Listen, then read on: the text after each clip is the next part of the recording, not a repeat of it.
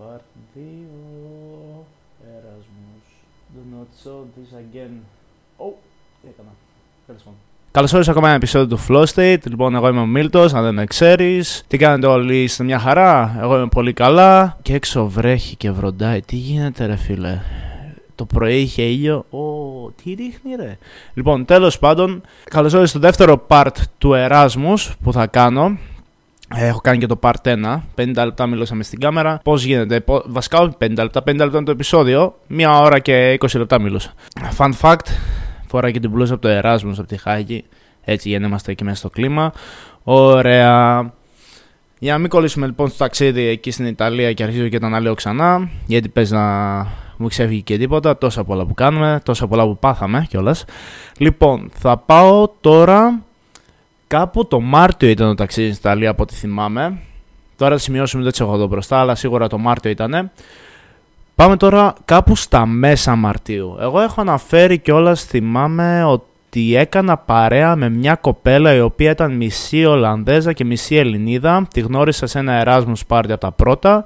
Πολύ καλός άνθρωπος, παρακολουθεί κιόλας και τα βίντεο και μου στέλνει καμιά φορά. Πολλά φιλιά στην Ολλανδία. Δεν λέω τώρα το όνομα γιατί δεν θέλω να κάνω. Δεν θέλω να φέρνω άτομα σε δύσκολη θέση, δεν ξέρεις ποτέ. Και με αυτή την κοπέλα ήμασταν αρκετά πολύ κοντά το Μάρτιο, μέσα Μαρτίου και κάναμε αρκετές συζητήσεις, πάρα πολλές συζητήσεις. Σε μια φάση ε, μιλούσαμε για την νυχτερινή ζωή της Ολλανδίας και όλα αυτά. Επειδή αυτή μεγάλωσε ουσιαστικά στην Ολλανδία και μου έλεγε τη δικιά της εμπειρία, τη γνώμη της και όλα αυτά. Και σε μια φάση έτσι πως είμαστε, καθόμαστε, αράζουμε, πετάει στο Ρότερνταμ, κάπου τέλη Μαρτίου γίνεται ένα boat party. Ακούω τώρα εγώ boat party, ξέρω εγώ.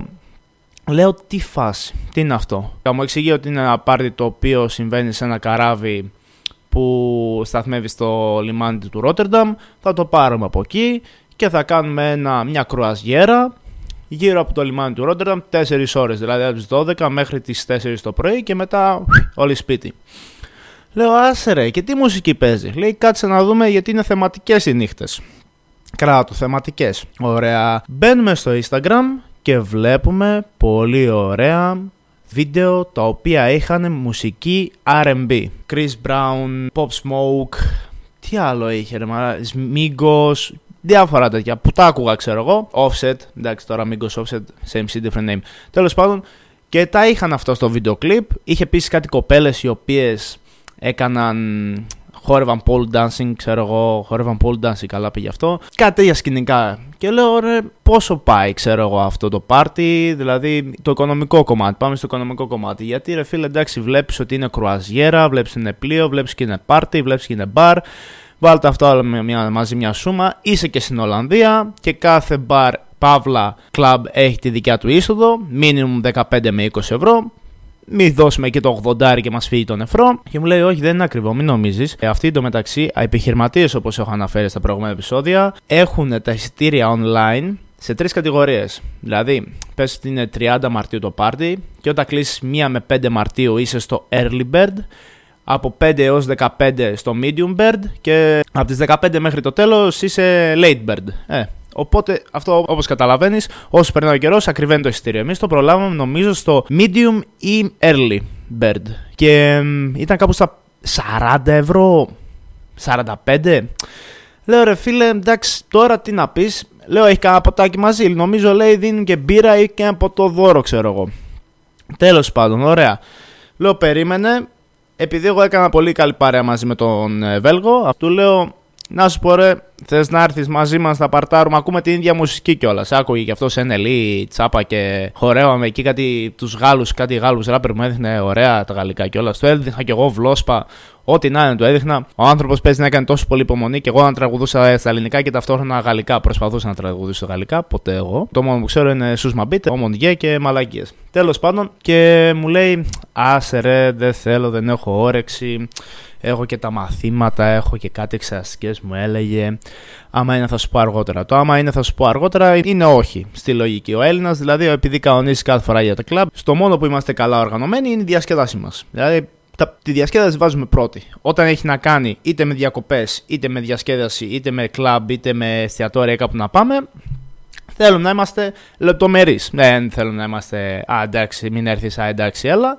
Θέλουμε να ξέρουμε. Και δεν έχουμε μάθει με βάση την εμπειρία μας ποιος θα έρθει και ποιος όχι με βάση και όλες τις απαντήσεις του. Ωραία, ωραία. Αυτό το εντάξει θα σου πω αργότερα είναι το όχι. Οπότε δεν περίμενα εγώ ναι από αυτόν. Μιλάω 8 λεπτά και δεν έχω μπει καν στο θέμα. Ωραία. Και κλείνουμε τα εισιτήρια. Περνάει ο καιρός. Ωραία, ωραία.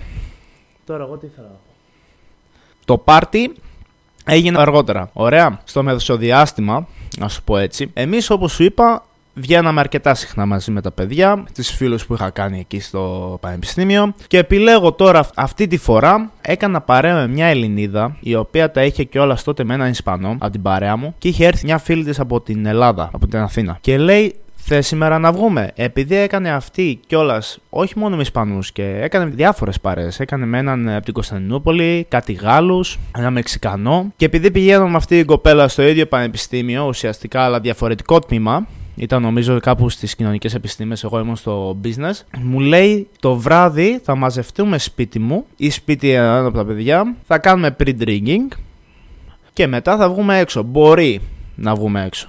Ωραία. Εγώ, μόλις ακούω pre-drinking, το πρώτο πράγμα που έρχεται στην Ολλανδία είναι η μαγική μου συνταγή. Αυτή που είχα συνηθίσει να πίνω και στη Θεσσαλονίκη. Τέσσερα χρόνια σαν φοιτητής. Ρετσίνα κόλλα. Τώρα πίνω ρετσίνα σόδα. Αρχίζουμε και μεγαλώνουμε μάλλον γιατί ο πατέρας μου έτσι την πίνει. Κάτι κατάλαβα. Και επειδή στην Ολλανδία τα αλκοολούχα ποτά που έχουν στα markets είναι οι φτηνιάρικες, εδω... φτηνιάρικες, εκδόσεις. Έχει κάτι τζιν περίεργες ονομασίες, κάτι ουίσκια που αν τα τρία από τρία να πιείς και έχεις φύγει τουαλέτα ξεκάθαρα η εμετό, τα βλέπεις μόνο και καταλαβαίνεις. Και εγώ λέω ρε φίλε, ρετσίνα αποκλείεται να βρεις στην Ολλανδία. Άμα πετύχεις, ξέρω εγώ, μαλαματή, να είσαι μάγκας. Καλά, Γεωργιάδη, τσακάλι. Επειδή ήμουνα και πολύ κλειστά οικονομικά και στα μπάρω εγώ ένα κρασί 2 ευρώ 750 ml. Λέω ερετσίνα ουσιαστικά τι είναι, μια πιο φθηνιάρικη έκδοση του λευκού ξηρού κρασιού. Και λέω, Ε, θα πάρω εγώ την πιο φθηνιάρικη έκδοση του λευκού ξηρού που έχουν. Γάμα τη λογική. Και παίρνω και μια κοκακόλα και πηγαίνω στο πάρτι. Εκεί μαζευόμαστε και αρχίζουμε και πίνουμε. Ωραία, ωραία. Και λέμε σε μια φάση, μεθυσμένοι όλοι, φέση. Τα αγγλικά μου παίζει να είχαν επίπεδο beginner εκείνη τη στιγμή. Και λέμε, πάμε να βγούμε κάπου. Εγώ τώρα τι να σου πω, δεν θυμάμαι το πώς πήγαμε εκεί. Το μόνο που θυμάμαι είναι ότι δεν πηγαίναμε στο συνηθισμένο κλαμπ που πηγαίναμε κάθε Πέμπτη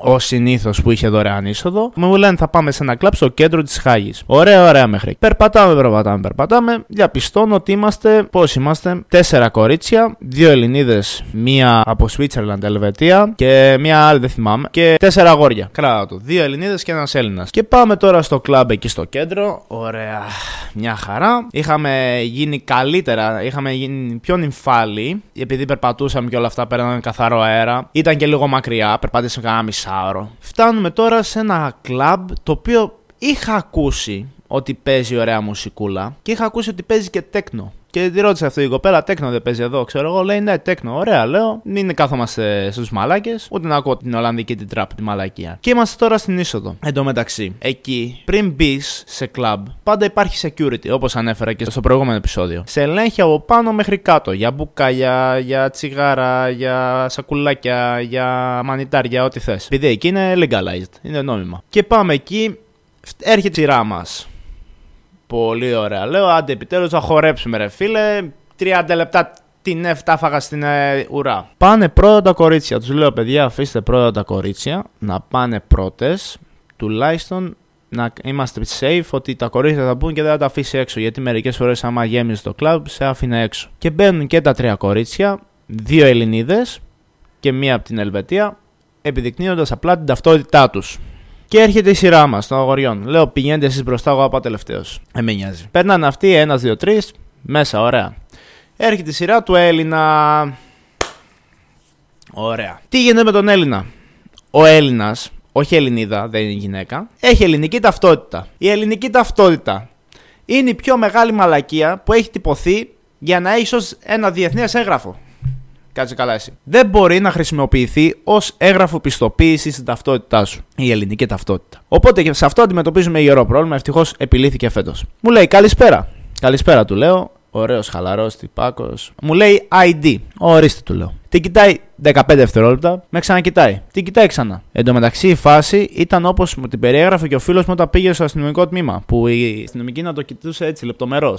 Λέω, παίζει τώρα να ξεκινήσει κι αυτός. Άντε να είναι κανένας Έλληνας, τουλάχιστον να μου κάνει τη χάρη. Μου τη δίνει πίσω. Λέει, This is a fake one. Μια είναι αυτή ψεύτικη λέει. Το κοιτάω, τι είναι ψεύτικη; Αυτή την ταυτότητα χρησιμοποιώ στη χώρα μου, από Ελλάδα είμαι. Ωραία, θέλω να μου δείξει μια κανονική ταυτότητα ή ένα δίπλωμα οδήγησης. Εγώ, όταν ακούω δίπλωμα οδήγησης, αρχίζω και καταράσω με τον εαυτό μου, διότι το Δεκέμβρη πριν φύγω για Χάγη είχα μείνει δύο φορές στο μηχανάκι.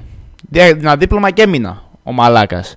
Άμα είχα πάρει το δίπλωμα, εντάξει, μέχρι να είχε εκδοθεί, αλλά και πάλι κάπως θα το χασώσει. Θα είχα ένα ηλεκτρονικό έγγραφο. Οπότε αρχίζω και βρίζω και τον εαυτό μου μέσα μου και μου λέω δεν έχω driving license, έχω όμως passport. Λέει passport έχεις πάνω σου και αρχίζω και σκέφτομαι ρε μαλάκες. Θέλετε δηλαδή να κυκλοφορώ μέσα στην Ολλανδία με ένα passport. Το τόσο σημαντικό έγγραφο έξω μόνο και μόνο για να μπαίνω σε κλαμπ επειδή δεν δέχονται την ελληνική ταυτότητα.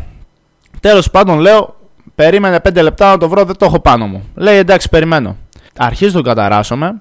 Εν τω μεταξύ, διότι μου την είχε σπάσει τέρμα ο τύπος, είχε ένα βλέμμα εντάξει, βρέστο έτσι χαλαρά. Εγώ ας περιμένω και καλά ότι δεν θα το βρισκά και θα μου έριχνε πόρτα. Και άρχισα να νευριάζω γενικά με όλο αυτό το σύστημα. Δέχτηκε στην Ελληνίδα ρε μαλάκα. Έβαλε την κόμενα μέσα, ούτε, την, ούτε ταυτότητα δεν είδες. Μόνο τη φάτσα της Ελληνίδας, αν είναι όμορφη ή όχι και την έβαλες μέσα. Ε, το μαλάκα με κράτησε έξω. Τέλος πάντων, μην ε, ξεκινάω τώρα εγώ. Συνεχίζουμε. Βρίσκω εγώ το passport από το πουθενά ο μάγκας. Είχα στείλει κάτι έγγραφα στη μάνα μου εγώ και καλά για save documents να έχω κάπου σε περίπτωση ανάγκης που όντως πώς μου καρφώθηκε και όλας με κεφάλαιο πούστης, ωραίος. Το βρίσκω, παίρνω ένα θάρρος και του λέω Are we okay now? Του λέω είμαστε μια χαρά. OK. Okay. Με, αλλά με ειρωνικό ύφος κι εγώ μαλάκας. Βλέπει το passport με σκανέρα από πάνω μέχρι κάτω. Λέει, άμα θες να μπεις μέσα, πρέπει να βγάλεις αυτό το σκουλαρίκι. Είχα, εντάξει, όχι δεν είχα δύο τότε, είχα ένα, αλλά μου λέει πρέπει να βγάλεις αυτό το σκουλαρικάκι. Το κοιτάω εγώ, μάλλον θα τρολάρει ο Πούστης και όλα αυτά με όλη τη διαδικασία και λέω Are you joking right now, ε; Του λέω κοροϊδεύεις τώρα, ε; Λέει όχι το εννοώ. Αρχίζω κι εγώ σοβαρεύομαι. Και λέω τι εννοείς πρέπει να βγάλω σκουλαρίκι; Λέει πρέπει να βγάλεις σκουλαρίκι γιατί είναι τα house rules. Εγώ συνεχίζω να πιστεύω ότι με κάνει πλάκα. Του λέω σοβαρά τώρα, λες, σοβαρά μιλάς. Λέει ναι, σοβαρά μιλάω. Πήγαινε εκεί στη γωνία και βγάλ' το με σοβαρό ύφος τώρα. Λέω ποιος θέτει τα house rules. Λέει the boss. OK, okay, bring me the boss right now, του κάνω. Φέρνουν το boss. Εγώ τώρα με κεφάλι, μαλάκα είμαι έτοιμος να τους γαμήσω εκεί μέσα. Λέω, δεν μου γαμήσεις εσύ τη βραδιά επειδή είσαι κομπλεξικός με την ταυτότητα την ελληνική. Λέω, φέρ' τον boss. Λέει, δεν είναι εδώ. Ωραία. Άμα δεν είναι εδώ το boss, ποιος διαχειρίζεται όλη την κατάσταση; Λέει να μην σε νοιάζει. Ωραία, άλλο. Πάω στη γωνία, βγάζω το σκουλαρίκι, το δείχνω. Είμαστε OK τώρα, του κάνω. Εντάξει. Ο άνθρωπος με κοίταξε 5 δευτερόλεπτα, μου λέει OK, now leave. Και μου λέει πάρ το πούλο. Αρχίζω εγώ τώρα, νευριάζω. Ήθελα κιόλας να το φτύσω μες στη μούρη, κυριολεκτικά να το φτύσω μες στη μούρη. Αλλά λέω εντάξει τώρα, τώρα για μια είσοδο σε ένα κλαμπ, γάμισέ με. Έτσι πως πάω να βάλω το σκουλαρίκι, γυρνάει ο τύπος και εγώ το σκουλαρίκι τώρα το έχω εδώ και είχα κιόλας ένα φτερό πάνω στο σκουλαρίκι. Και όπως γυρνάει, μου σπρώνει το σκουλαρίκι και πέφτει το φτερό και το σκουλαρίκι μαζί κάτω στο πάτωμα. Το σκουντάω και του λέω τώρα βρες το σκουλαρίκι μου. Και με κοιτάει έτσι, λέει τι είπες; Του λέω, μόλις έριξες το σκουλαρίκι μου, κάτσε βρέστο. Και με κοιτάει σαν μαλάκας. Ε, και εγώ τον κοιτάω σαν μαλάκας. και κοιτιόμαστε. Λέει, Πού είναι το σκουλαρίκι Μου το έριξε εσύ. Και αρχίζει και σκύβει μόνος του κάτω, ψάχνει όντως σαν το σκλάβο. Και έτσι πως είναι ο άνθρωπος, δεν ξέρω τι, τι θάρρος βρήκα κι εγώ. Του πατάω ένας σπρόξιμο. Λέω πάρ τον μπούλο, άσε το βρω εγώ. Ευτυχώς μαλά δεν με πείραξε γιατί όντως ήταν ένας του μπανιάρης έτσι. Λέω μην το τη γλίτωσες αρκετά. Είχα κι εγώ τώρα του πέ και καλά. Εγώ δεν είμαι από την Ολλανδία και μαλακίες. Είχα ένα του πέ μεγάλο. Και εν τέλει πήρα τον μπούλο από εκεί και γαμήθηκε όλη βραδιά. Τα παιδιά μου έστειλαν έλα που είσαι και όλα αυτά. Εγώ τους έλεγα ότι δεν με άφησαν να μπω μέσα, γιατί δεν σε άφησαν. Έλα να σε, να σε βάλουμε εμείς, να πούμε ότι είσαι μαζί μου. Και όλα αυτά λέω, δεν θα πιστεί, δεν με θέλει. Και όντως ήρθαν τα κορίτσια έξω για να με βάλουν μέσα. Ήρθα μέχρι έξω και λέει, είναι μαζί μας. Και λέει, Όχι, δεν θα μπει. Καλά, λέω, σε κομπλεξικό μαλάκα πέσαμε. Συνεχίζουμε. Αυτή ήταν η ιστορία μου από το κλαμπ της Ολλανδίας. Και πάμε τώρα. Περίμενε λίγο να δω μήπως έχει καμιά διαφορά. Ε, εντάξει. Τώρα που άνοιξα και το light, καλύτερα, ε. Λοιπόν. Και τώρα αυτή ήταν η ιστορία μου από την Ολλανδία, από το κλαμπ της Ολλανδίας. Τώρα πάμε Πλησιάζουμε το boat party, όπου εντάξει και εκεί είναι λίγο το zoom, αλλά και στο τέλος σου επιφυλάσσω γαμάτο content. Περίμενε και θα ακούσεις. Γιατί έχω PTSD με τα αεροδρόμια όλης της όλης της γης βασικά. Λοιπόν, έχουμε και λέμε. Εγώ το Μάρτιο, κάπου τέλη Μαρτίου, με είχε καλέσει αυτή η φίλη μου η Ολλανδέζα. Μου λέει ότι είμαι καλεσμένος σε ένα πάρτι μιας φίλης της που δεν την είχα γνωρίσει ποτέ την κοπέλα μέχρι τότε όταν πήγα. Άμα θέλω να αράξω εκεί, να φέρω και δικούς μου φίλους. Και μου λέει θα έχει και μουσική, θα παίξουμε και drinking games. Λέω εντάξει, θα φέρω λίγου φίλους μου, δύο-τρει, μέχρι εκεί μια χαρά. Εγώ όμως δεν ήξερα και πού είναι το σπίτι. Να καταλάβεις. Λέω σε δύο φίλους μου, στο Μεξικανό, σε ποιον άλλον. Λέω στο, όχι στο Μεξικανό τον Κολομβιάνο και τον Βέλγο. Μ' αρέσει που το πάω στις εθνικότητες για να μην πω τώρα ονόματα. Δεν θέλω να λέω ονόματα. Λέω τώρα εθνικότητες. Μου είναι και πιο εύκολο. Και λέω ρε μάγκε, είσαστε μέσα να πάμε σε ένα παρτάκι εδώ. Θα έχει και κοπέλες. Θα έχουμε και drinking games. Ακούει Κολομβιάνος drinking games με τη μία. Μη χάσει αρίμπα. Λοιπόν, και πάμε τώρα εμείς. Ετοιμαζόμαστε, σενιαριζόμαστε. Βάζουμε εκεί τα ρουχάκια μας. Βάζουμε κολονίτσες. Φτιάχνουμε μαλλί. Εγώ είχα ένα σκατά μαλλί εντωμεταξύ τότε. Το είχα βάψει ξανθό. Ό,τι χειρότερο να βάψεις το μαλλί μόνο σου και να μην πας επαγγελματία, μην το κάνεις, το έκανα εγώ, ξέρω. Το ήθελα ξανθό και μου βγήκε μελί, λες και είμαι Πακιστάνος στα φανάρια. Είμαι έτοιμος τώρα εγώ, βάζω τα ρουχάκια μου, έβαλα το παπούτσι μου και μου στέλνει διεύθυνση η κοπέλα. Και βλέπω ότι είναι 40 λεπτά από το σπίτι. Με τα πόδια, ε. Το μόνο που γνωρίζω είναι ότι το. Αυτό λειτουργεί, ναι. Ωραία. Το μόνο που γνωρίζω στην Ολλανδία, και το μαλλί λίγο εδώ τώρα να το φτιάξω, μην το κάνω της Ολλανδίας, είναι ότι τα ταξί στην Ολλανδία είναι ακριβά. Όντως είναι ακριβά, δηλαδή μια διαδρομή τώρα να σου πω 10 λεπτών. Τι 10 λεπτών, μην το πας 90 λεπτά, πας ένα χιλιόμετρο. Ένα χιλιόμετρο δηλαδή μπορεί να σου κοστίσει και 25 με 30 ευρώ. Ένα χιλιόμετρο. Η διαδρομή ήταν κάπου 1,5 με 2 χιλιόμετρα. Τώρα εγώ δεν λέει να δώσω μαζί με τους άλλους ένα κοσάρικο καθένας για να πάμε στο πάρτι και να παρτάρουμε και να πιούμε. Το πάμε περπατώντας. Περπατάμε, περπατάμε, περπατάμε. Τώρα εμείς και παίρνουμε και ποτά. Ευτυχώς βρήκαμε ένα liquor store εκεί κοντά στο σπίτι. Μπακάρτι πήραμε ο Κολομβιάνο φυσικά πήρε ένα, μια τεκίλα. Είναι μια τεκίλα special κιόλας. Έχει σαν cup ένα. Πώς λέγεται, ένα, ένα hat, ένα, ένα καπέλο. Τα αγοράζουμε αυτά και στη συνέχεια, ενώ περπατούσαμε, έβλεπα εγώ το Βέλγο να είχε κουραστεί, να άρχισε να πεινά, μου λέει πεινάω και όλα αυτά. Το παλικάρι 2,7 μέτρα, 2,7 εννοώ, πείνασε. Τι να κάνει; 70 σε και εμά, ο άλλος είναι 65. Άλλος ο Κολομβιάνος. Αυτός είναι ψηλός αλλού. Και σε μια φάση μου λέει: Πεινάω, θέλω να φάω. Σταματάμε σε ένα μπεργκεράδικο. Όντως τρώει, έδωσε και 15 ευρώ. 20 λέει και στις Βρυξέλλες, ασκάτε βλέπω, ε, και δεν τον ένοιαζε καν τι πήρε. Εγώ τι θα έκανα, πάλι θα κάπνιζα κανένα τσιγάρο, ε, θα έπινα και λίγο κάνα ποτό έτσι στα κλεφτά. Κάτι τέτοια έκανα, γιατί δεν μπορούσα να περιμένω. Τρώει και πάμε στο πάρτι. Βρίσκουμε το σπίτι μετά από τρεις κύκλους που κάναμε σε κάτι πολυκατοικίες σε ένα τετράγωνο και μπαίνουμε μέσα. Αρχίζουμε τώρα εμείς, γνωριζόμαστε. Βλέ, γνωρίζω άτομα. Τώρα αρχίζω καταγωγές, θα μου πεις σταμάτα, βαρέθηκα να ακούω εθνικότητες. Μπες λίγο στο ζουμί, θα πω. Γνωρίζω 15 άτομα, τα 10 ήταν κορίτσια περίπου και γνωρίζω την οικοδέσπινα. Αρχίζω εκεί τα γλυκόλογα, σε ευχαριστούμε πάρα πολύ για τη φιλοξενία. Thank you for the αυτό party και invitation. Ο κλασικός Ελληνάρας να ακουστεί ότι είναι και πολύ ευγενικός. Και αρχίζουμε και πίνουμε. Βάζω εγώ ένα μπακάρτι. Βάζω δύο, βάζω τρία. Στο τέταρτο αρχίζω και το κάνω το κεφάλι μου. Έτσι πάει η σειρά. Και άμα βάζω το 80% μπακάρτι και το 20% οτιδήποτε αναψυκτικό, με ξέχασες. Λοιπόν, και αρχίζει και να, να παίζει πιο δυνατά η μουσική. Εκεί στα αρχίδια της δεν την ένοιαζε, ήταν και σε πολυκατοικία ή μάλλον έγραψε κόλλησε, ξέρεις αυτό που κάνουν και οι φοιτητές που κολλάνε μια στάμπα σαν σας σερ. Today is a party day, κάτι τέτοια. Σήμερα είναι party, με συγχωρείτε για την ενόχληση, απλά it is what it is. Οπότε μάλλον κάτι τέτοιο έκανε. Και αρχίζουμε και παίζει ωραία μουσικούλα. Τα παιδιά βρήκαν και το γούστο μου, έπαιζαν ξέρω εγώ τραπ αμερικάνικη. Μπαίνουν μίγκος, μια χαρά. Έρχεται η στιγμή της Cardi B.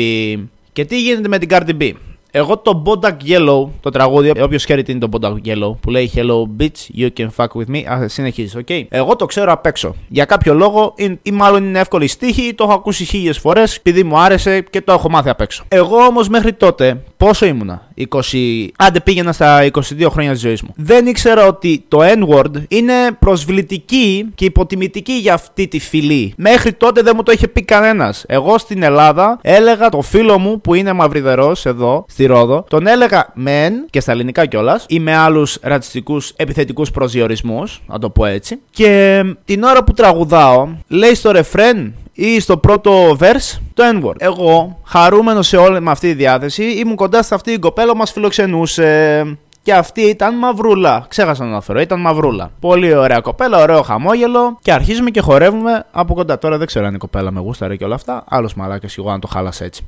Και είναι σε μια φάση πώς είσαι στα κλαμπ που είσαι μαζί με τους φίλους σου και τραγου... ξέρετε και οι δύο το τραγούδι και λέτε του στίχους face to face. Έτσι, εγώ έλεγα του στίχους face to face μαζί τη.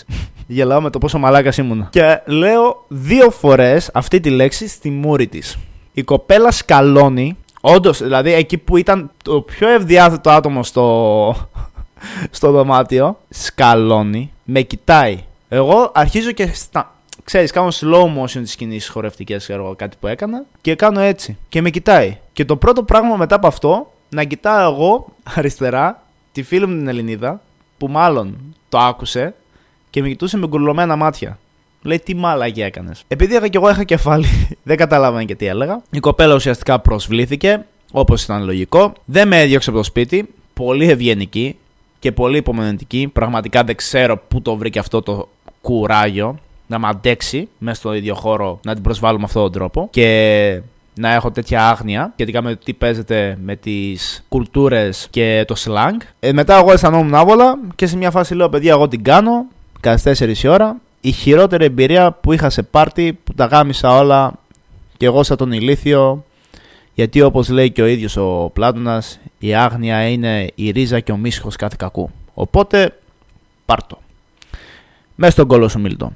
Πολύ ωραία πρώτη γνωριμία. Σε έφερε και η κοπέλα εκεί στο σπίτι της. Αυτά έλεγα όταν γύρισα σπίτι.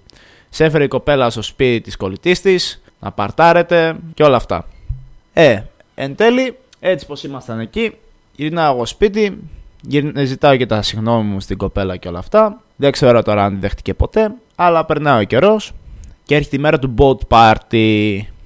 Πολύ ωραία, κάτσε να το αφήσω αυτό κάτω. Την μέρα του boat party, να το πω, νομίζω είχε γενέθλια το αγόρι της φίλης μου, της Ολλανδέζας, αυτής της Ελληνίδας Ολλανδέζας. Και μας κάλεσε σπίτι της. Εν τω μεταξύ, εγώ δεν το γνώριζα ποιοι θα είναι εκεί. Μου είπε θα είναι φίλοι μου. Η κοπέλα δεν μπορούσε να το αποφύγει. Λέει τον έκλεισα ήδη αυτό το μαλάκα μαζί μου. Προσέβαλε τη φίλη μου. Τώρα πρέπει να το φορτωθώ μάλλον. Αυτό σκεφτόταν. Τι να σου πω, εγώ το δέχομαι κιόλας όσο σκεφτόσουν αυτό. Γενικά μεγάλη μαλακία μου. Λοιπόν, και όταν πατάω το πόδι μου στο σπίτι, το πρώτο πράγμα που παρατηρώ ότι είναι αυτή η κοπέλα που προσέβαλε. Μελανόχρωμη, να πούμε, γιατί έχουμε και τα political correct. Γιατί θα μας κυνηγάνε κιόλας και να μας λένε και ρατσιστές. Η μελανόχρωμη αυτή η κοπέλα ήταν εκεί. Και τη ζήτησα και συγγνώμη από κοντά. Δεν το ήξερα. Της εξήγησε κιόλας η φίλη μου, ευτυχώς η Ολλανδέζα, η Ελληνίδα στα Ολλανδικά. Μου έκανε μετάφραση, λες και μιλάει ο Πούτιν στον ε, Τραμπ που παίζει ένας διαμεσολαβητής. Έτσι το πήγαινε. Για να μην το πάμε στα αγγλικά, και εγώ αρχίζω κιόλας στα αγγλικά μου εκεί με τα ποτά και αυτά δεν το έχω μερικές φορές. Λύνεται η παρεξήγηση με την κοπέλα. Ε, συνέστητη κοπέλα, ευτυχώς. Κατάλαβε τι σκατά είμαστε εδώ στην Ελλάδα και δεν έχουμε πολιτισμικά όρια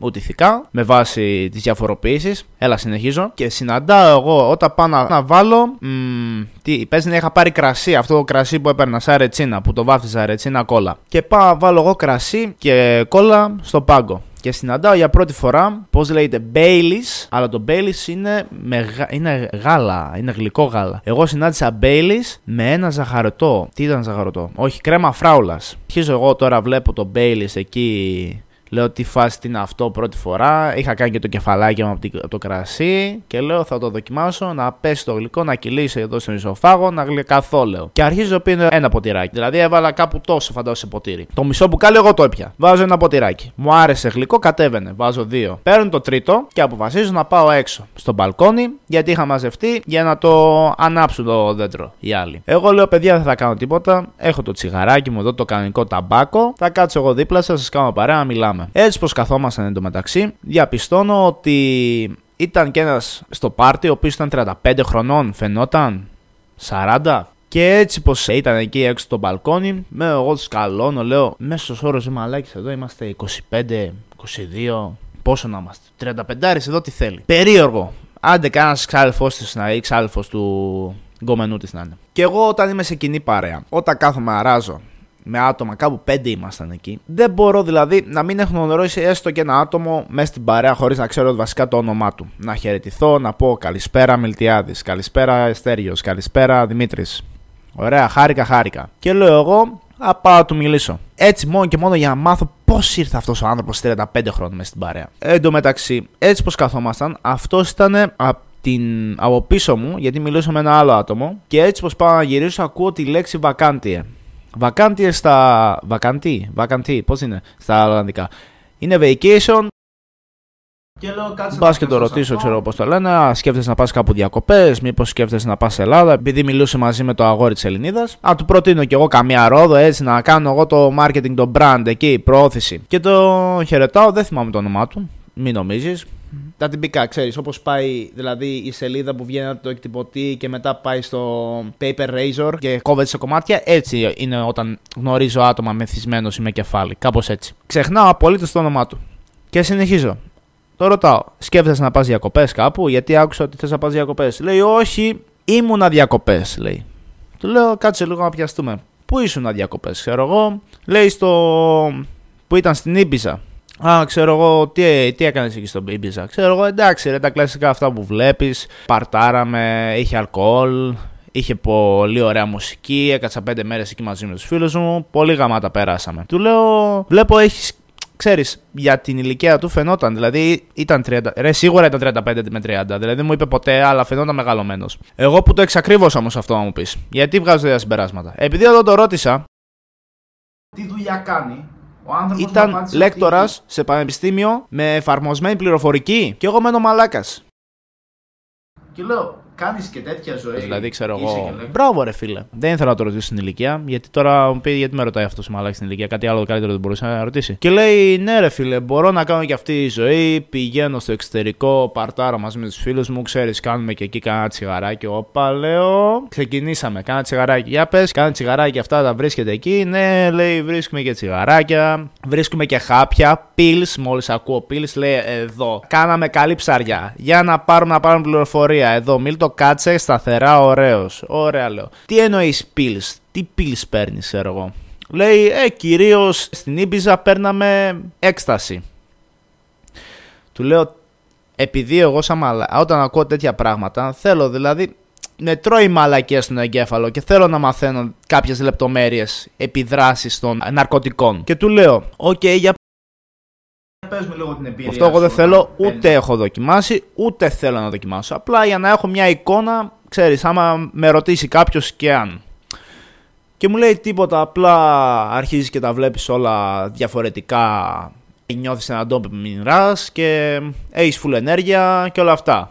Λέει σίγουρα δεν έχεις δοκιμάσει ποτέ έκσταση. Λέω ναι, και δεν θέλω. OK, okay, γιατί στην Ολλανδία λέει περισσότεροι έχουν πάρει. Ξέρω εγώ, γιατί όλοι έχουν έκσταση, ξέρω εγώ, χαπάκια στην Ολλανδία. Λέει ναι, φυσικά. Έχω κι εγώ πάνω μου. Έχω πάρει ήδη ένα. Και τον κοιτάω έτσι, λέω πλάκα Λέει όχι. Ο άνθρωπος, παιδιά, δεν σας κοροϊδεύω, μου λέει περίμενα να σου το δείξω. Και έχει ένα παλτό και πάει λοιπόν εκεί στην κρυφή θήκη και μου βγάζει. Τώρα αυτό είναι γερή μαλακή, αυτό είναι από γάμο, αλλά δεν σε νοιάζει. Είχε περίπου ένα τέτοιο. Εντάξει, τώρα τι μαλακή σου δείχνω, ρε φίλε, εδώ κορδελάκια. Τέλος πάντων. Μέσα εδώ όλο αυτό να είναι γεμάτο με πύλης από έκσταση. Σίγουρα καμιά 150 αριά. Λέει, τα έχω για προσωπική μου χρήση. Ωραίος. Λέω, δες πόσο προχωρημένοι είναι στην Ολλανδία, μάγκα, ε. Οι άνθρωποι είναι και ελέκτορε, διδάκτορες. Κάνουν τα χαπάκια τους, τα τσιγαράκια τους. Και ζωάρας στην Ήμπιζα. Τι μας νοιάζει που εμείς Ελλάδα, μαλάκα πίσω. Πολύ σοβαροί άνθρωποι εκεί στην εφαρμοσμένη πληροφορική στη Χάγη. Τώρα ευτυχώς δεν έχουμε κανένα Έλληνα εκεί για να το δει, ενώ στο Πανεπιστήμιο. Συνεχίζουμε τέλος πάντων. Και εγώ μόλις το ακούω αυτό, αρχίζω και λίγο, όχι απομακρύνομαι. Λέω, παιδιά, αυτός άμα συνεχίζω να μιλάω, παίζει να μου ρίξεις και το χαπάκι μέσα στο Μπέιλις που μου αρέσει κιόλας. Με βλέπει κιόλας να το πίνω σαν λέμαργο, σαν μαλάκας. Και λέω από μακρύ σου, γιατί στην τελική θα σου πουλήσει και όλο το κουτάκι. Πάρ τον πούλο, λέω. Φύγε. Και όταν σιγά σιγά απομακρυνόμουν. Και έρχεται η στιγμή να πάμε στο boat party. Εγώ πάω τώρα στο boat party με την πεποίθηση ότι θα χορέψω, θα περάσω γαμάτα και θα ακούσω ωραία μουσική. Αυτά που έβλεπα στα τρέιλερ με είχαν καβλό στην εγκέφαλο. Λέω ρε μαλάκα, επιτέλους βρήκα. Βασικά δεν ξέρω πού να το βρίσκα αυτό. Boat party και RB. Πάμε, φύγαμε. Ξεκινάμε τώρα, παίρνουμε ταξί. Εντάξει, τώρα ήταν κοντά, ευτυχώς. Ήμασταν και πέντε άτομα μέσα στο ταξί, στρομιχτήκαμε, δώσαμε ο καθένας από ένα δεκάρικο, ξέρω εγώ. Και φτάνουμε εκεί έξω από το boat. Εγώ απ' έξω ακούω τώρα, ξέρεις, αυτά που κάνουν τα warm-up, οι DJ που βάζουν ό,τι να είναι μουσική μόνο και μόνο για να τεστάρουν τα ηχεία και τα μπάσα και αυτά. Τα κλασικά. Λέω εντάξει, αυτή δεν είναι κανονική μουσική. Μπες μέσα, μίλτο. Έμπαινε. Το πρώτο πράγμα που παρατηρώ είναι ότι όταν μπαίνεις σε κλαμπ εκεί, σου σκανάρουν το εισιτήριο από το κινητό. Δεν έχει κάποιο εκτυπωμένο έγγραφο μαζί σου. Οπότε όλα είναι ηλεκτρονικά εκεί. Και μπαίνουμε μέσα και το πρώτο πράγμα που μας κάνουν είναι δώστε μας σας παρακαλώ τα code, να τα βάλουμε σε μια αποθήκη και σας δίνουμε και μάρκες μαζί. Εκεί οι μάρκε δεν ξέρω τι σύστημα έχουν. Είναι το πιο βλακώδες σύστημα που έχω συναντήσει. Αντί να βάζουν φράγκα για να πάει να αγοράσεις ποτό, σου δίνουν μάρκες, λες και είμαστε στη Μονόπολη, για να πάρεις τις μάρκες πρέπει να πας στο μηχάνημα με χρηματονομίσματα, να τα ανταλλάξεις για να έχεις να αγοράσεις αλκοόλ. Ολόκληρη διαδικασία αντί να πείτε βάλτε χρήματα ρε μαλάκες ή πώς; Δεν γίνεται. Τι είναι αυτά; Δηλαδή, μην μου γάμας στον εγκέφαλο. Ένα ποτό ήρθα να πιω. 2, 3, 4. Γύρω κατά. Τέλος πάντων. Ξεκινάω εγώ τώρα εκεί. Μπαίνω μέσα με το κεφαλάκι μου, με τη ρετσίνα μου και το Baileys μου και παίρνω εγώ, μου έδωσαν τρεις μάρκες. Οι μάγκες τι κάνουν marketing; Σου δίνουν τρεις μάρκες, το ένα ποτό είναι δύο μάρκες. Άρα για να πάρεις δεύτερο πρέπει να αγοράσει μια μάρκα ακόμα. Ε, άντε και να μην σου δώσουμε τέσσερις μάρκες ή δύο. Μην μου δίνεις τρεις. Α, πάρω το δεύτερο ποτό. Τέλος πάντων. Πάω εγώ, αρχίζω και χορεύω με το ποτάκι μου. Εκεί. Όλα πλαστικά φυσικά, ούτε τραπεζάκια. Μην ε, ξεκινήσω πάλι για την Ελλάδα. Δεν έχει τραπέζια, δεν έχει μπελβεντέρε, δεν έχει μπιφίτερ, δεν έχει τίποτα στο τραπέζι. Όλα είναι κενά, ανοιχτός χώρος, χορεύεις, μια χαρά. Ακούς μισουκούλα, ωραία και χαίρεται η ψυχή σου και χορεύεις σαν το μαλάκα. Ωραία, πολύ ωραία τα είπα. Πολύ βρίζω, αλλά δεν πειράζει.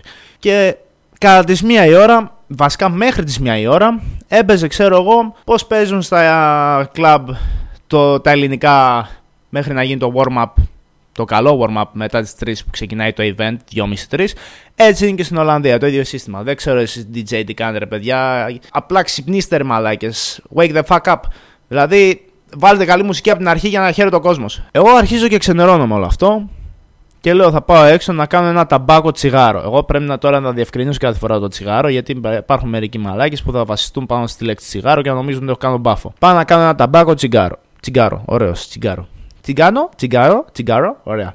Λοιπόν, και πάω να πάρω τώρα εγώ, πάω να πάρω, μπερδεύτηκα τόσες πολλέ φορές. Ποθώ, σαρδάμ. Πάω να κάνω τώρα ένα τσιγαράκι έξω, χαλαρά, ωραίος, να απολαύσω, ξέρω, την κουραζιέρα. Πίνω και το ποτάκι μου, έρχεται και η Ολλανδέζα, η άλλη ήταν εντωμεταξύ φτιαγμένη. Και λέω, παιδιά, ξαναπάμε μέσα, πήγε 2 η ώρα, 2.30 θα ξεκινήσει λογικά το event. Όντως ξεκινάει το event, αυτά που πρόσμενα τόσο απεγνωσμένα, δηλαδή να ακούσω στο club από το τρέιλερ και αυτά. Λέω, επιτέλους έβαλε, ξέρω, κάτι καλό, έβαλε τον Dior. Ξεκινάμε και να χορεύουμε και μου το αλλάζει και βάζει λογικά τον Ολλανδό, το Sneak. Γιατί όλοι το χόρευαν, όλοι ήξεραν τα λόγια. Λέω εντάξει, συμβιβασμός, που δεν μου αρέσει αυτή η λέξη, αλλά συμβιβασμός. Πάμε, μίλτο το έχουμε. Ωραία. Αλλά σε μια φάση εγώ δεν άντεχα. Είχα και το ένα κέρμα και λέω πάω πάρω κι άλλο δεύτερο ποτό. Νομίζω παίζει να πήρα δεύτερο ποτό ή με το ένα κέρμα παίζει να πήρα μπύρα. Γιατί το ποτό ήταν πιο ακριβό. Παίζει να πήρα μπύρα. Και παίρνω εγώ την μπύρα και ξαναπάω έξω. Και επειδή εγώ έκανα κεφάλι, εγώ νόμιζα ότι πηγαίνοντας προς τα έξω, λέω ρε Μίλτο, δεν πίνεις αυτή την μπύρα και φεύγεις. Λέω, ε, πιάστε αυτή την μπύρα γρήγορα και φύγε. Εγώ όσο πηγαίνω έξω, αρχίζω και πίνω την μπύρα λίγο γρήγορα για να ξεδιψάσω κιόλας, γιατί με το, τόσο αλκοόλ είχε στεγνώσει ο ουρανίσκος μου. Δεν μπορούσα δηλαδή να μιλήσω. Ούτε τσιγάρο μπορούσα να κάνω. Και έτσι πως πάω έξω, ανοίγω την πόρτα, με χτυπάει ένας κρύος αέρας και διαπιστώνω ρε μαλάκα Μίλτο, τι σκέφτηκες μόλις τώρα. Δηλαδή είναι 3 η ώρα. Το καράβι γυρνάει 4 στο πόρτ. Εσύ δηλαδή νομίζω ότι μπορούσες να φύγεις. Βλέπω τη θάλασσα πλωτά και λέω από πού να πηδήξω τώρα; Κάθομαι εγώ έτσι με αναστεναγμούς λέω Μίλτο ακόμα μια ώρα ρε φίλε κάνω ό,τι μπορείς. Δεν είχα ούτε ακουστικά να ακούσω τη δικιά μου μουσική, ξέρεις αυτά που κάνουν κάτι περίεργη στα κλαμπ. Αλλά και εγώ από αυτούς τους περίεργους είχα καταντήσει με τη μαλακία τη μουσική μου με έβαζαν. Μου παρουσιάζεις offset και take off ε, και κουέβω στο τρailer και μου βάζεις τον sneak και τον light της Ολλανδίας. Κάνω μια ώρα υπομονή. Όντως τελειώνει το πάρτι και γυρνάμε σπίτι. Fun fact, αυτές τις μέρες, επειδή ο μαλάκας όταν έκανα, έκλεινα τα εισιτήρια είχα δώσει και το email μου σε αυτό το πάρτι, το site του party, μου έστειλε offer ότι θα ξαναγίνει τέτοιο καιρό το Μάρτιο λογικά ξανά το ίδιο party. Νομίζω λεγόταν Couch Party. Ναι, ήταν σε boat, αλλά εγώ ήταν couch party, επειδή είχε καναπέδες. Δεν ξέρω. Λοιπόν, και τώρα πάμε στο τελευταίο και καλύτερο, όπου εδώ θα καταλάβεις γιατί ο Μιλτιάδης Καράπαλης, του Δημητρίου και της Αθανασίας, έχει PTSD με τα αεροδρόμια.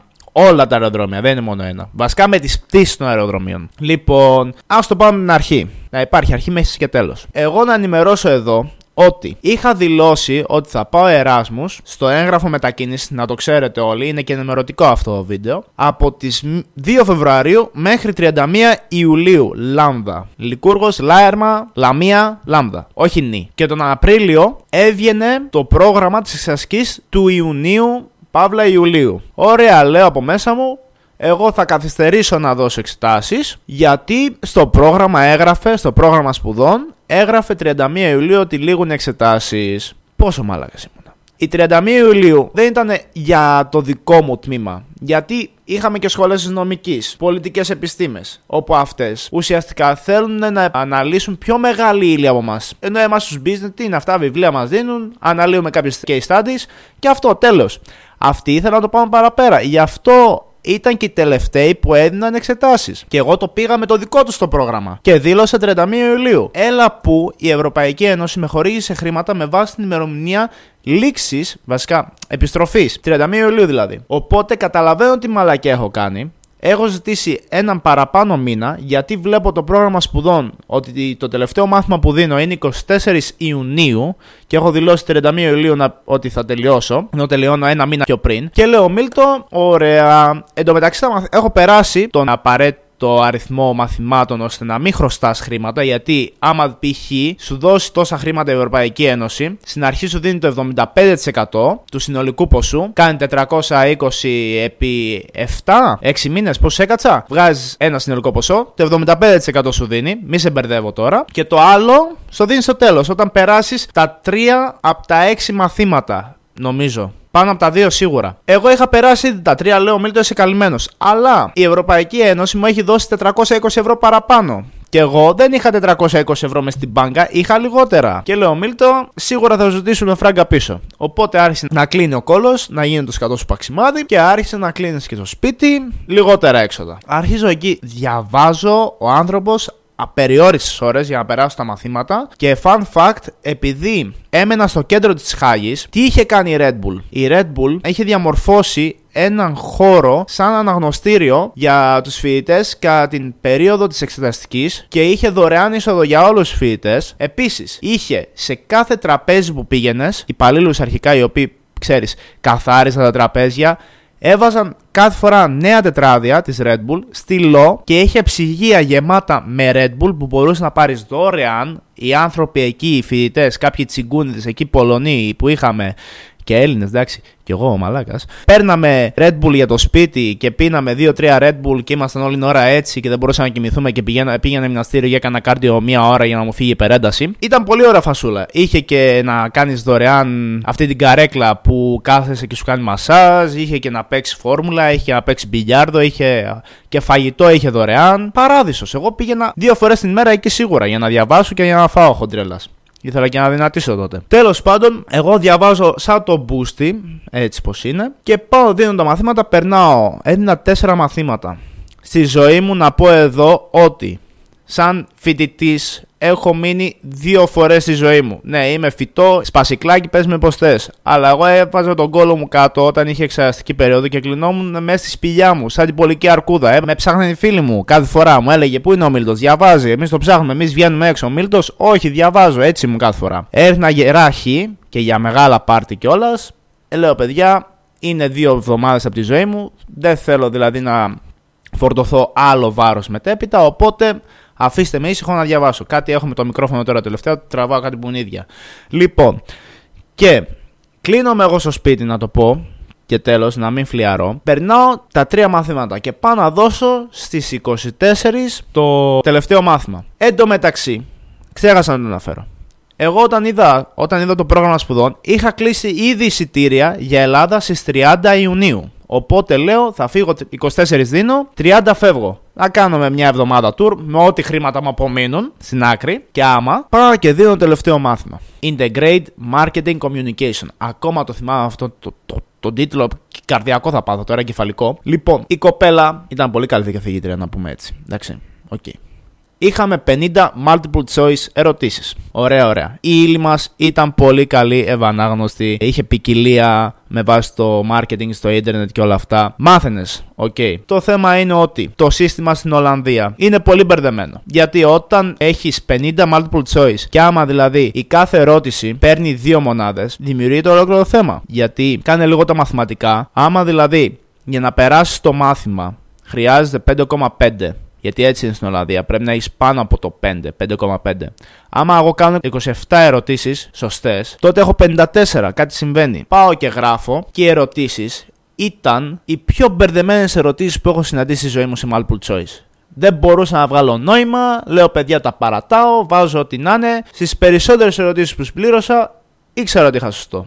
Και όντως έτσι βγήκε. Στις άλλες, μάλλον 23, δεν ήμουν σωστός. Και βγαίνει ο βαθμός και βλέπω ότι η κοπέλα μου έβαλε ως τελικό βαθμό 5,4 και έμεινα δηλαδή για 0,1. Έχω μείνει στο πρώτο μάθημα που έχω δώσει σαν φοιτητής και στο τελευταίο μάθημα που έχω δώσει φοιτητής. Συνεχίζουμε. Και λέω ρε φίλε, δεν γίνεται να φύγω από χάγι και να έχω μια άιταρ μαλάκα. Δεν μπορώ, δεν το, μπορώ να το ανεχτώ αυτό, δεν μου αρέσει. Γιατί εγώ, όπως προανέφερα, Είχα δώσει δίπλωμα στη Θεσσαλονίκη τελευταίες μέρες και έμεινα δύο φορές στο μηχανάκι. Έδινα μηχανάκι δύο φορές και με άφησε. Δηλαδή και εκεί με έκοψε για ένα δευτερόλεπτο πάνω στην ισορροπία. Όποιος ξέρει από εξετάσεις μηχανακιών και αυτά για δίπλωμα, πάνω στην ισορροπία, δεν κράτησα το μηχανάκι για ένα δευτερόλεπτο παραπάνω και με έκοψε για 14 δευτερόλεπτα αντί για 15 που ήταν το όριο. Και λέω τώρα να μείνω εδώ για μία μονάδα, δεν, για 0,1 μονάδα. Δεν γίνεται. Λέω θα στρωθώ σαν το μπου στο διάβασμα. Όντως στρώθηκα, όντως διάβασα και όντως το πέρασα με 8,6. Το disclaimer μπορεί άμα βρω βιντεάκι κλειπ επειδή είχα ανεβάσει πάλι στενούς κιόλας, την αντίδρασή μου όταν είδα τον βαθμό. Για κάποιο λόγο ανέβαζα πολύ συχνά στενούς τότε. Οπότε, άμα βρω το κλιπάκι, θα το βάλω έτσι να παίξει για λίγο, για να δείτε ότι υπάρχουν ε, facts.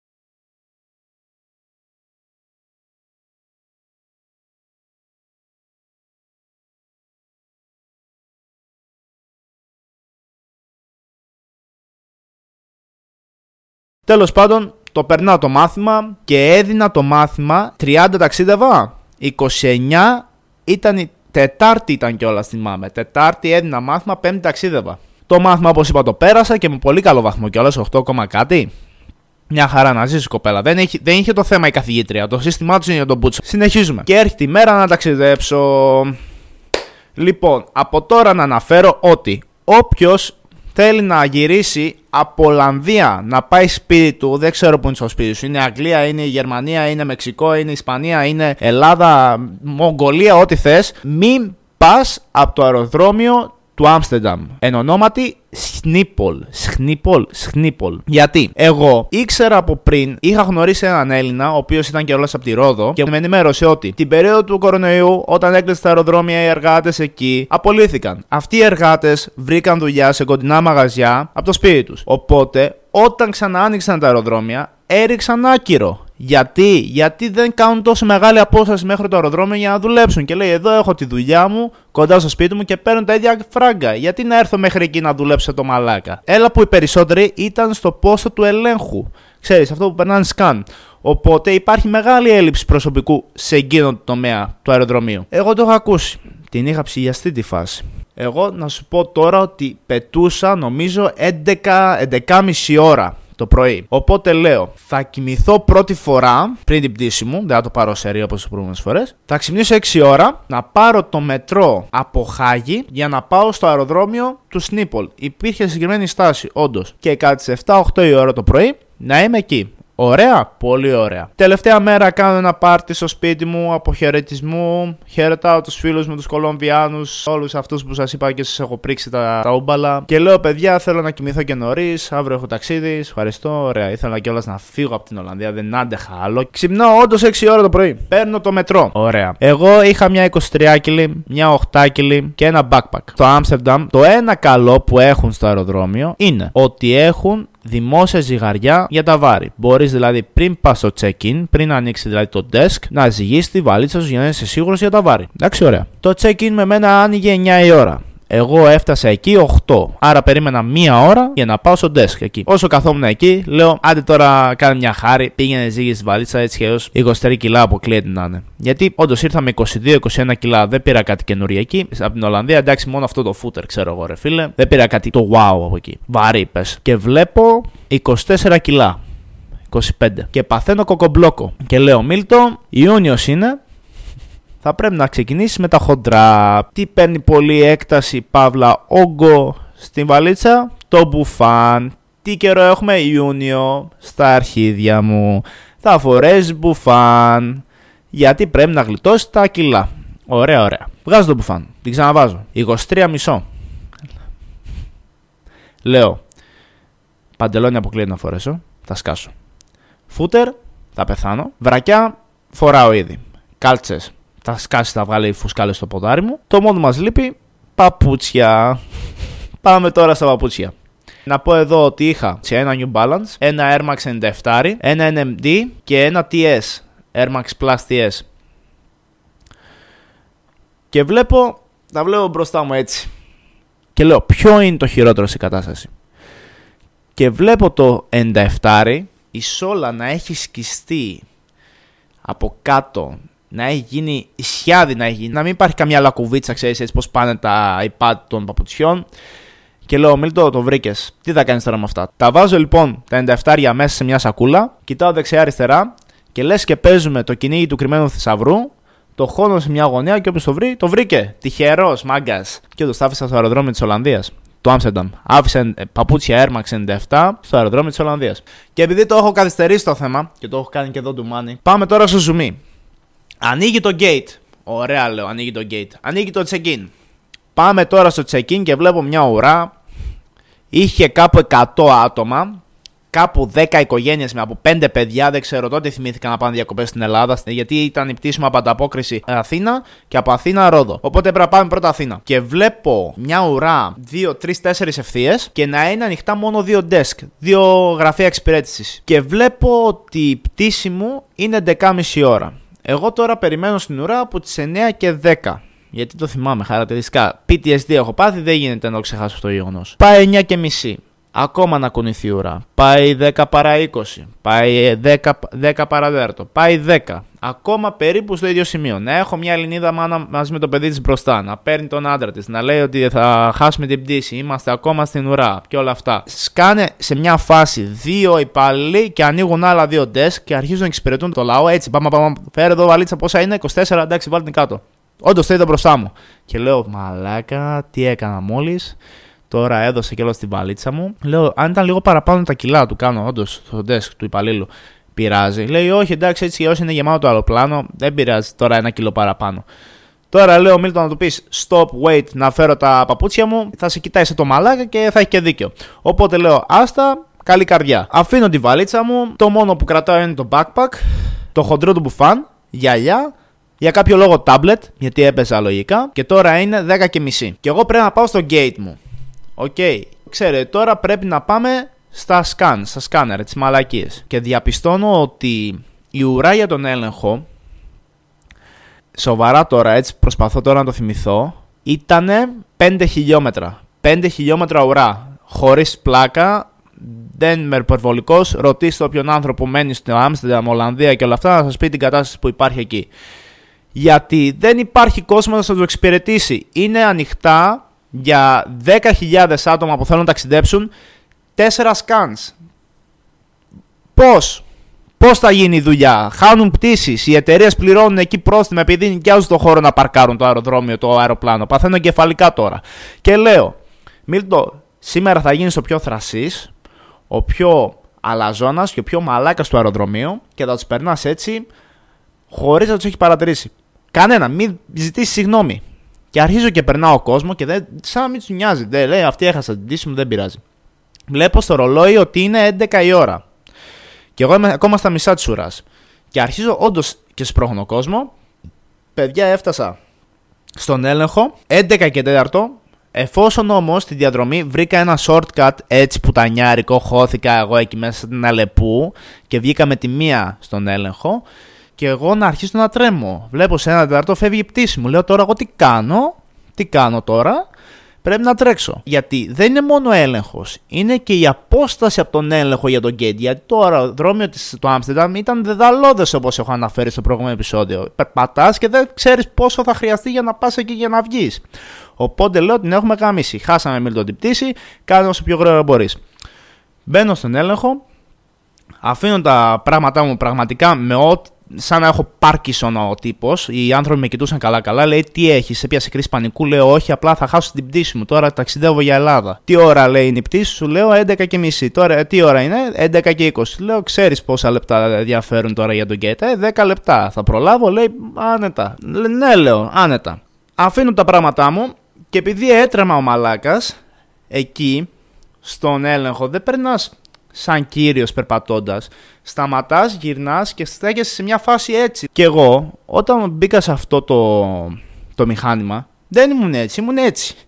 Και δεν μπορούσα να σταθεροποιηθεί η ακτίνα και με πέρασε λάθος. Γιατί με τη μία που έγινε το. ξέρεις, ακούστηκε ο χαρακτηριστικός 20 τσεκ και καλά ελέγχτηκε, με σταματάει και ο άνθρωπος και λέει ξαναμπες γιατί δεν σε σκανάραμε σωστά. Και εγώ αρχίσω και τρέμω περισσότερο. Λέει, χαλάρωσε, δεν χάσει την πτήση σου, ηρέμησε, μια διαδικασία είναι. Όντως σταμάτησα και πέρασα τον έλεγχο. Παίρνω τα πράγματά μου όσο πιο γρήγορα μπορώ. Και έτσι πως παίρνω τα πράγματά μου, βλέπω αριστερά πάνω που είναι το gate μου. Gate νομίζω 13 και βλέπω minutes για να φτάσεις. Το duration είναι 15 με 20 λεπτά.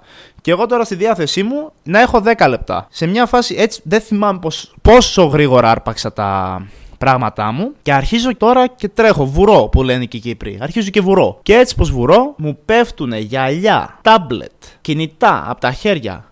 Εγώ να φωνάζω, όχι, να περνάει η κοπέλα δίπλα μαζί με το αγόρι της. Να λέει αυτός είναι παλαβός. Τι τον έχουμε εδώ, γιατί τρέχει στον τον μπούστι. Να μην δίνω καθόλου σημασία στους γύρους μου. Γύρους μου. Οι γύροι. Τους κόβω κιόλας. Σουβλάκια. Να πιάνω τα πράγματα από κάτω. Να ξαναβάλω στη μασχάλη μου. Βρωμιάρης. Και να τρέχω ξανά για το gate. Η αλήθεια είναι, παιδιά, έφτασα μέσα σε 10 λεπτά αντί για 15 με 20. Τόσο τρέξιμο δεν ξέρω, έβγαλα όλο το Usain Bolt που είχα μέσα μου, πραγματικά. Και φτάνω στο gate, λαχανιασμένος, πεθαμένος, έκανα 200, δεν ξέρω 300 πώς λέγεται αυτό. Και είναι εκεί μια κοπέλα, Ελληνίδα, στο gate, με βλέπει έτσι ελαχανιασμένο, λέω «Ε, τι πάθατε; Λέω θα πάω να χάσω την τύση μου. Είμαι έτοιμος δηλαδή με όλο αυτό το χαμό που γίνεται εκεί μέσα. Είμαι έτοιμος να χάσω την τύση μου. Τι γίνεται εδώ, ε, ξέρω τι κατάσταση επικρατεί. Λέει καλά δεν το ξέρω ότι έχουμε καθυστέρηση. Και βλέπω όντως από πάνω, εκεί που είναι η οθόνη, 20 λεπτά καθυστέρηση. Μένω όντως για 10 δευτερόλεπτα έτσι κοκαλό και μου λέει Θέλετε νερό; Την κοιτάω, τι να σας πω, την ησυχία μου θέλω τις κάνω. Δεν μπορώ άλλο. Δεν, δεν σας αντέχω. Θέλω να φύγω. Μπορώ.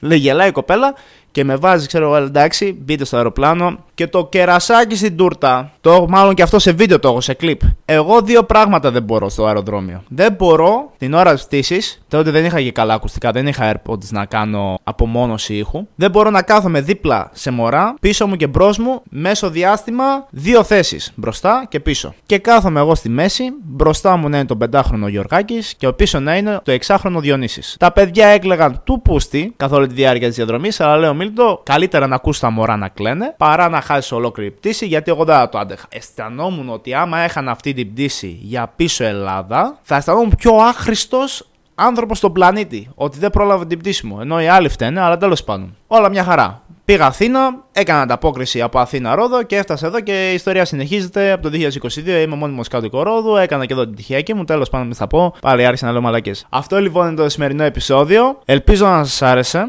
Και μέχρι το επόμενο επεισόδιο, που το επόμενο επεισόδιο θα είναι πιο σοβαρό σε θέμα. Τώρα έχω και άλλα θέματα τα οποία θέλω να αναλύσω. Αλλά εντάξει, τώρα αυτό είναι και λίγο διασκεδαστικό. Ολοκλήρωσα όλο το chapter με βάση το Erasmus. Και θα βάλω κιόλας ένα poll στο Spotify. Άμα θέλετε και γουστάρετε να λέω story times, να κάνω story times με διάφορες εμπειρίες που έχω βιώσει εγώ σαν άνθρωπος αφήτης, σαν νεοπαλικάρι. Και ναι, Αυτά για σήμερα λοιπόν. Μέχρι το επόμενο επεισόδιο. Σαλούτε και φιλάκια πολλά.